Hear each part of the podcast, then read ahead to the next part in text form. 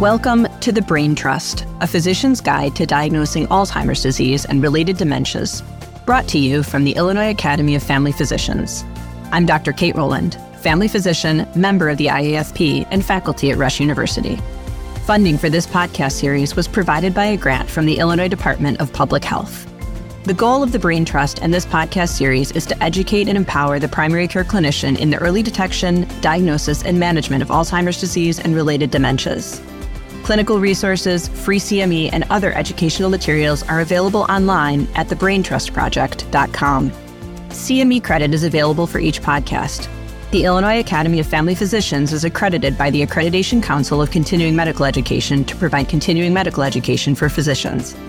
Information on how to receive credit can be found on the Brain Trust Project website. Thank you for joining us as we empower each other and provide training on the early detection of Alzheimer's disease and related dementias. And now, today's episode. Welcome to our new episode in the podcast series, The Brain Trust, about ADRD or Alzheimer's disease and related dementias and the early detection in primary care settings. And in today's podcast, we'll be talking about early diagnosis in the new and upcoming era of ADRD treatment. And really, it's to discuss like how are things going to change in primary care diagnosis and early detection as we start seeing the introduction of some new disease modifying drugs from ADRD, a situation we haven't experienced in my lifetime and career over 23 years and working in primary care, geriatrics, and, and uh, the Rush Alzheimer's Disease Center. And what we're hoping that people will learn from today's episode is a little bit about sort of what, one reason why the current processes will have to change, and then to identify, you know, one action you can take as a primary care physician in your system to support your patients that may be coming through and hearing about these new treatments and requesting sort of some evaluation of their cognition. So my name is Dr. Raj Shah, and I'll be the moderator today. I'm a professor in the Family and Preventive Medicine at the Rush Alzheimer's Disease Center at Rush University in Chicago. And I have the pleasure of uh, traveling on my way back home on a Friday afternoon after a significant heat wave, and at least it's cooled down today. And on my way back to the western suburbs, I'll be uh, passing by Loyola Hines and the VA, meeting up with my friend and colleague that you've also met before, Dr. Avinash Mantha, who's the assistant professor in geriatrics and associate program director of their geriatric fellowship at Loyola Hines.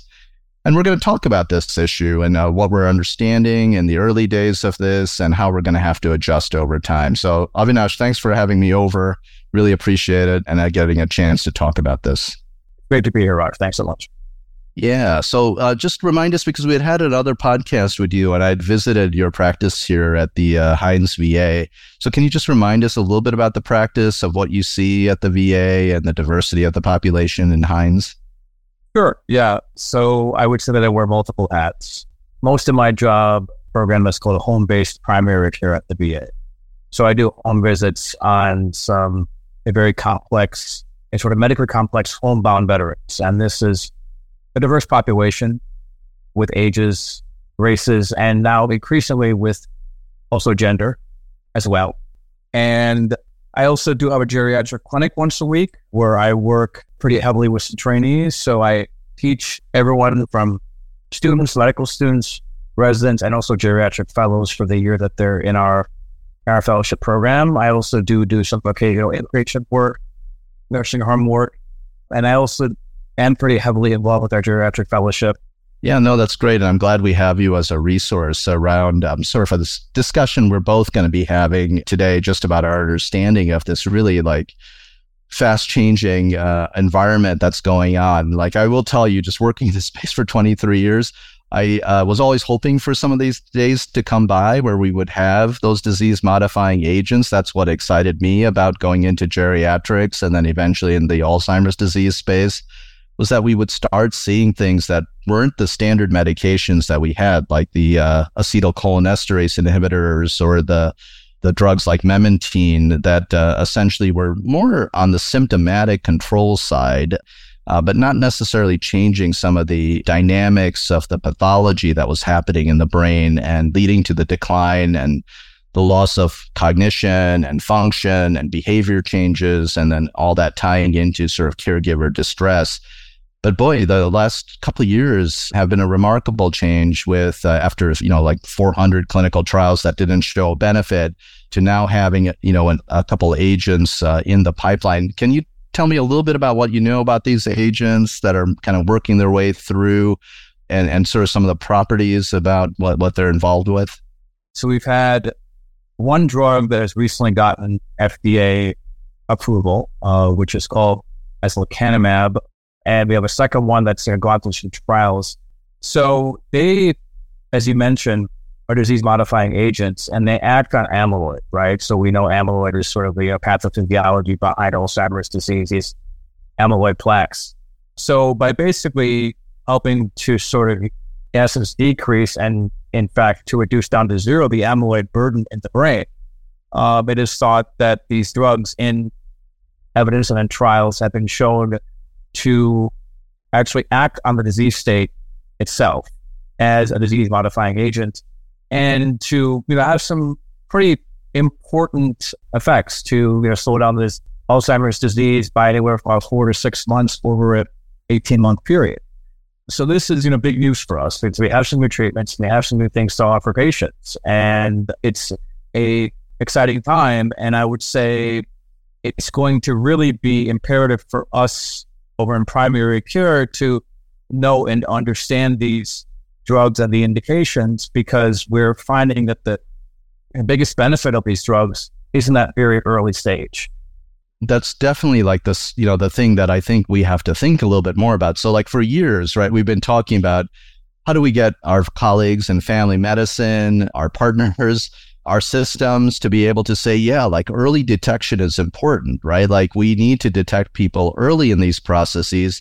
And usually what we had at that time to say wasn't about the drug, right? Like it, for early detection, but early detection was to give families an answer about what is going on um, so they reduce some stigma to connect them to social services to make sure they're safe and not getting taken advantage of if they're having some of these cognitive changes happening and then to uh, help the caregivers right to start thinking about services and planning for a future with a disease that was going to progress and get worse.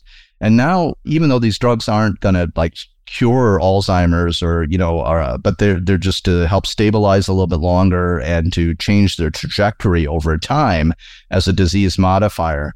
They make a difference because now we actually have something that we have to make an early diagnosis because the drugs weren't helpful in people that had more severe Alzheimer's disease. They were approved for people with mild cognitive impairment where cognition problems are happening, but they're still functioning pretty well, or early Alzheimer's disease, so that we just have to think our way through, like, you know, how do we now even prioritize more what's happening in primary care? And I guess our concern up till now has been, you know, in primary care, we try to use time, right? Like if we saw somebody in an early stage, we would try our best to, you know, maybe monitor them a little bit longer to see what was happening because we weren't sure what treatments were available. But now, if we wait too long, some of these individuals may not qualify for some of the medications that are available. So, you know, I, I think there's going to be a change in sort of how we approach what happens in primary care because of these treatments. And that's going to lead us to decisions about how we approach these things. So these drugs are infusion medications, right? I, I, think that's the other difference that we have to think about is that they're not pills like the former medications that we can write a prescription that can go to their pharmacy and fill. So they're going to have to be given by special groups of people, like in infusion centers with neurologists and trained individuals to deliver it and to monitor it. Uh, and not everybody will qualify. But you know, in other conditions, sometimes what we do when we get new drugs that are a little bit more difficult to manage, we say, "Oh, we think you might have this problem with your memory. Well, let me write you a referral so you can go see that specialist, and then they'll diagnose you, and then they'll start the care pattern." But why is that going to be hard? Do we think, you know, if we, and not even possible when we're dealing with something like Alzheimer's disease, and that, you know, we're going to have to think about a different model of primary care physician involvement. Right. So, as you said, we need to diagnose this early, right? So, it's imperative that we, so if patients have a concern with their memory, that we're doing an early cognitive assessment, that we're doing a history, that we're doing a exam, that we're doing some sort of a cognitive screen and we are the first point of access, right? So, of course, as you know, family doctors, we want to make sure that we're doing an appropriate workup for any complaint. In the you know same way that we wouldn't just send up if some patient has a cough, where it's not having them go to a pulmonologist, right? We want to make sure that mm-hmm. we're doing you know good medicine, right? So, yeah, um, and it's also going to be frankly impossible with just the numbers and the volume of the patients that are you know have memory concerns for all of them to go to a neurologist. That just is impossible. So we want to make sure that we feel comfortable doing this and that we feel comfortable talking to patients about their cognitive concerns. Because as you mentioned, we have patients, if they have that mild cognitive impairment stage, which is so called pre dementia, these are patients who may have memory loss, a complaint of it, but it's not impacting their everyday life. And those patients who have mild dementia, who may have the most complex the sorts of tasks that are affected, the IADLs as we call them, right? You know, things like driving and finances, managing money, you know, managing medications, things like that. So, you know, for us to be on those front lines, to be doing that initial sort of workup and evaluation is important because we're going to be that first sort of you know, connection point within the system. And for us to sort of do that like initial workup to then have the patient go to a neurologist, you know, if we diagnose them, you know, with, or if we have a concern about MCI or the early AD, to maybe do some more testing, you know, PET scans, things like that, or to, if we have a concern, otherwise for them to go see a neurologist, you know, of course, if it's patients very young, if they're under 65, if they have a you know, very rapid onset dementia, if they have, you know, Parkinson's signs and symptoms, those are, of course, reasons why we want a neurologist to be involved anyway. Yeah, no, and I think that's good. And I, it just brings me into okay, now if we decide that we're going to need more primary care involvement in the earlier stage, how are we going to help our colleagues, right? Because I think we were talking offline just before, you know, we were going to go on the podcast and just talking about how things go at the VA as an example. And you were mentioning like, oh, yeah, you know, like in our practice in the geriatrics clinic, we do screen for memory regularly. It's just part of our culture, right? Like we do it. But um, what what kind of response have you been seeing, like in the more general primary cares, you know, up till now in the current state at the VA about sort of like screening, you know, like testing for cognition, if concerns are there? It seems like it's been a little bit more limited, right? Because it, there's just such a list of priorities that it just hasn't hit like the top thing for people.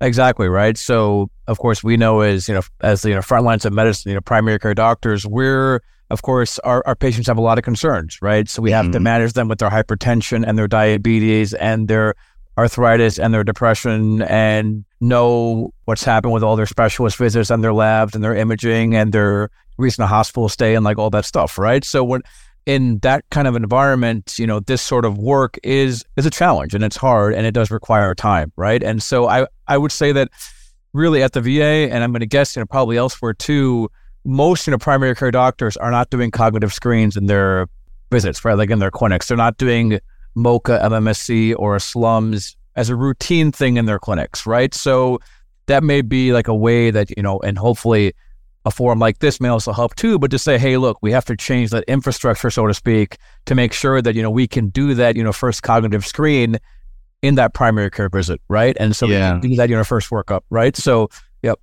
yeah, and I, I, think it's just even like even are just noticing like in the annual medical Medicare visit, wellness visit, which is an opportunity to look at this. Uh, not everybody's doing that regularly right now. Um, because there, you've got options. You can just ask the person, right? Are you having any troubles with your cognition? And that's good enough versus doing like some full like testing of what might be happening. Uh, so, you know, I think then it becomes what are some tools? Because I know I know we're not the first ones to think about how difficult this is going to be in primary care to change this sort of mindset. Like we have to think about if somebody comes to us with memory problems or use our annual wellness visit to ask about this and maybe do some, you know, pen and paper type screening mechanism so we understand where the deficits may be. You know so i think one of the one of the things we'd found as we were preparing for this podcast is that the alzheimer's association had recently put out this primary care kind of clinical decision pathway. And we'll put this into our uh, brain trust toolkit probably as a link to that resource. So if you know people want to look at that on their own but do you want to kind of talk through what they were suggesting as sort of a pathway of handling sort of this early diagnosis um, in sort of primary care practices yeah, so it's a um, it's a very comprehensive document. I really do have to acknowledge them for that and actually compliment them for that. It's a you know, very sort of you know well thought out document. Um, and so basically, it begins with if a patient has a concern about memory or cognition, right? And so that is the you know first point of contact. I would say too, it's important for us who are actually seeing elders to maybe ask that question preemptively anyway, because a lot of patients will not actually volunteer that, right? There's a a stigma associated with that. We have patients who think that, oh, it's a normal aging thing, right? So we should also be the ones to ask that question too. But anyway, if there is a concern with the patient's memory, then of course we do our sort of usual history and exam and do a good, you know, social history and a family history about Alzheimer's, all those things. And we can then in turn do some baseline labs, you know, which we all sort of know, I would think, in a B12, your TSH, folic acid levels, RPR, you know, CBC, CMP, all those things. Do some imaging if indicated, but also I would say you feel comfortable doing some sort of a cognitive screen, you know, which I, I mentioned earlier, you know, whether that's say a TIMOCA or a SLUMS or MMSE, which these tests, you know, take about, you know, five to seven minutes. Like it all depends on the test and, you know, how it's done. So it's not like a ton of time. And also, as you mentioned too, so that Medicare wellness visit can be like a nice time to actually put this into anyway. And so, you know, once that's been been done, then we, you know, of course, see the results of all those uh, tests and of the imaging and of the labs and our screening. And if there is a concern about MCI or about early AD, you know, maybe at that point to then have them go to a neurologist because we are finding that, you know, with these new drugs that they have to have a confirmed amyloid and also tau protein on their PET scanning, right? So they're going to have to go mm-hmm. through amyloid PET scanning. So at that point, you may be having them go to a neurologist and then having them seen. And if and if they do actually qualify for these drugs, then of course great. Then we'll have to you know, make a whole sort of infrastructure about these patients having to go to a hospital to get the infusions every two weeks or every month, right? So we have that all in place. Um, if they don't, or if they don't have any amyloid or any tau on their imaging, then we, of course, you know, go back to, you know, what are the other causes? You know, are there, was there a stroke? Like, is there vascular dementia? Like, is there Parkinson's? Is there some reason to involve a neurologist anyway? Or, of course, looking at their medications, you know, is there some you know, medication that they're on that can be causing them to have some sort of a cognitive impairment or is there depression present? And then the afterwards, so this document also goes into the, you know, follow up visit too. And it goes through mm-hmm extensive list of things, which are all sort of great geriatric principles. You know, things like doing an assessment of their ADLs and of their IADLs, right? So their functional status, you know, how they live, going through all their medications, going through their driving and their safety mm-hmm. driving, mm-hmm. assessing for any sort of behavioral symptoms, you know, agitation, apathy, things like that, looking at their social supports, right? Which is, of course, very important in our in our world that we want to make sure that patients are, you know, have maximal support in the home and to go through advanced care planning, to go through advanced directives, to go through you know, code status, like all these things, and to then try to actually stage their dementia and to maybe do a repeat cognitive assessment. So this is all in their second visit. So it's a it's a very comprehensive document that actually goes yeah. to all of this and actually also says, you know, what reasons would you, you know, want to refer to a neurologist or to a neuropsychologist? yep. I think in our world is is is always important because we always want to make sure is the patient being referred at the appropriate time, right? So it says, you know, why would you want to refer to a neurologist or to a neuropsychologist? And we talked about this earlier on, but you know, some patient who is you know very young, who has rapid onset dementia, who has you know Parkinson's signs and symptoms, some other sort of neurologic, you know, finding on exam, right? Some other things that we're concerned about, you know, abnormal gait, things like that, and you know, when to involve neuropsychology. So it's a it's a very good, you know, very comprehensive document, which I think is a is a really good starting point for us over in primary care. Yeah, and in some ways, it just kind of gives us those key, you know, uh, reminders, as you were saying, of good primary care practice and geriatrics practice. And we just have to know all we're really doing is we, because of some of the timings of these medications about where they're most uh, efficacious, um, is that we have to shift all of our work a little bit earlier in the process, right? We just and then we also have to be prepared as these drugs uh, get better marketed and known that people are going to come to us, right, more often and now say, I'm having memory concerns, right? Because they know they have to tell their doctors earlier if they're going to get some of the advantages of some of these treatments. So there might be more volume coming in, people asking for this evaluation. We know we have to do it earlier. And then we also have to know that as far as the treatment goes, it might be, you know, based on the studies that were going on, an estimate like for every 10 people that go through one of these like pathways for evaluation on the drug, maybe only one of them will qualify because of that amyloid and tau burden. So it's going to change some of the dynamics, but it's a nice document to kind of summarize those steps. But you know, some of these guidelines, Avinash, you know, are written in a, in a format where they try to take the input from everybody but it's it's like a national kind of a plan, right? Like so they have to keep it conceptually more broad. And sometimes when I look at these plans, I always kind of think like in my head, like, boy, you know, it's what's going to actually work in a primary care office, right? Uh, like it sounds great on paper, and you know, to have a nice little flow diagram on two sheets with a little bit of an update. But what do you think about you know when you read the plan and you kind of thought about you know like how practices happen in primary care at the VA and their constraints? Like what's going to be challenging about this plan to implement and what might we have to think about in you know primary care contexts that might have to be changed or improved to make it work so i think that their guidance about that first visit is i would say you know for the most part pretty reasonable right so if okay. a patient you know has a memory concern to of course do a history do an exam do some sort of a cognitive screening test to do some basic labs and some imaging of course we're going to have to as I mentioned earlier, I would say it, it isn't common to actually have most primary care offices to do some sort of, of a cognitive screening test. So we're going to have to try to make sure that, hey, you know, that these doctors uh, know, you know, how to do and are familiar with the MMSE or the MoCA or the SLUMS, right? So I think that's mm-hmm. important. So I think that that, you know, first visit might be doable.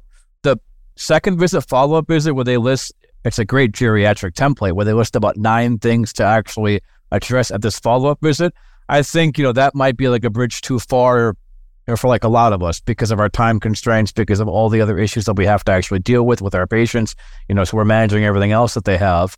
And that's where I think, you know, some things that are on this list, you know, where it talks about, for example, social supports or it talks about ADLs, IADLs, or it talks about advanced care planning, those are things that we can involve a social worker, right? So some member of our team, we can involve a a pharmacist when it comes to medications.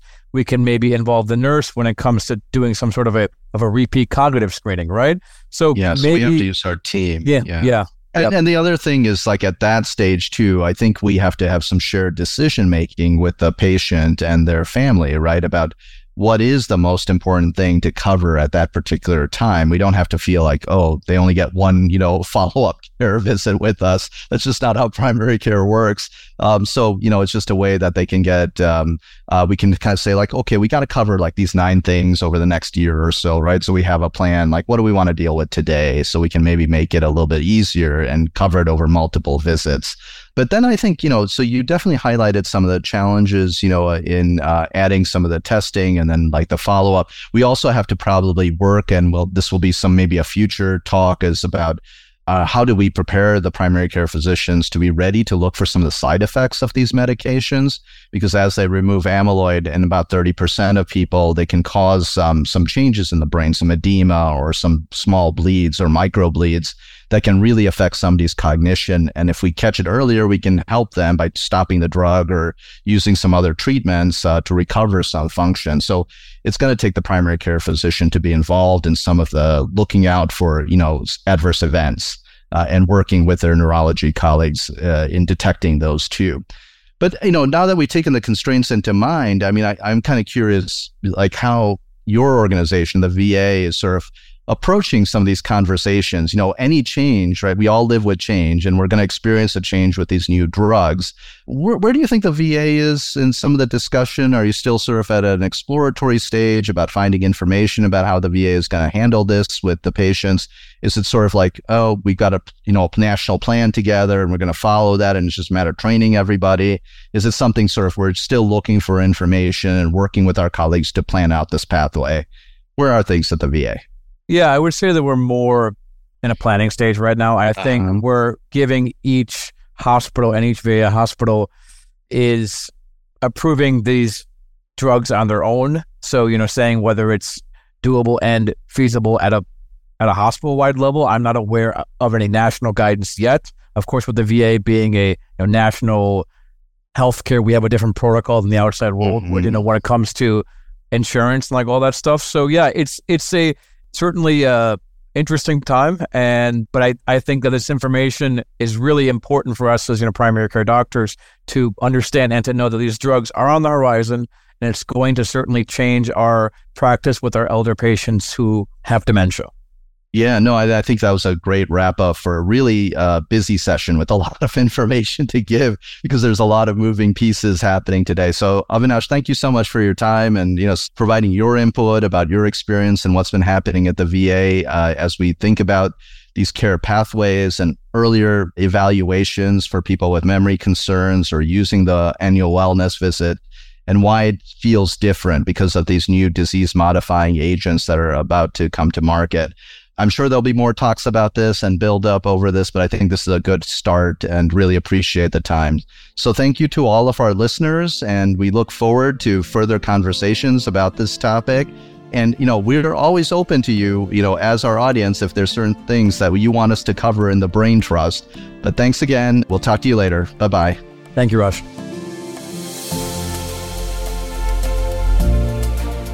Thank you to our expert faculty and to you, our listeners, for tuning into this episode. If you have any comments, questions, or ideas for future topics, please contact us at podcast at thebraintrust.com. For more episodes of The Brain Trust, please visit our website, thebraintrustproject.com. You'll find transcripts, speaker disclosures, instructions to claim CME credit, and other Alzheimer's resources as well. Subscribe to this podcast series on Healthcare Now Radio, Spotify, Apple, Google Play, or any major podcast platform. Thank you again, and we hope you tune in to the next episode of The Brain Trust.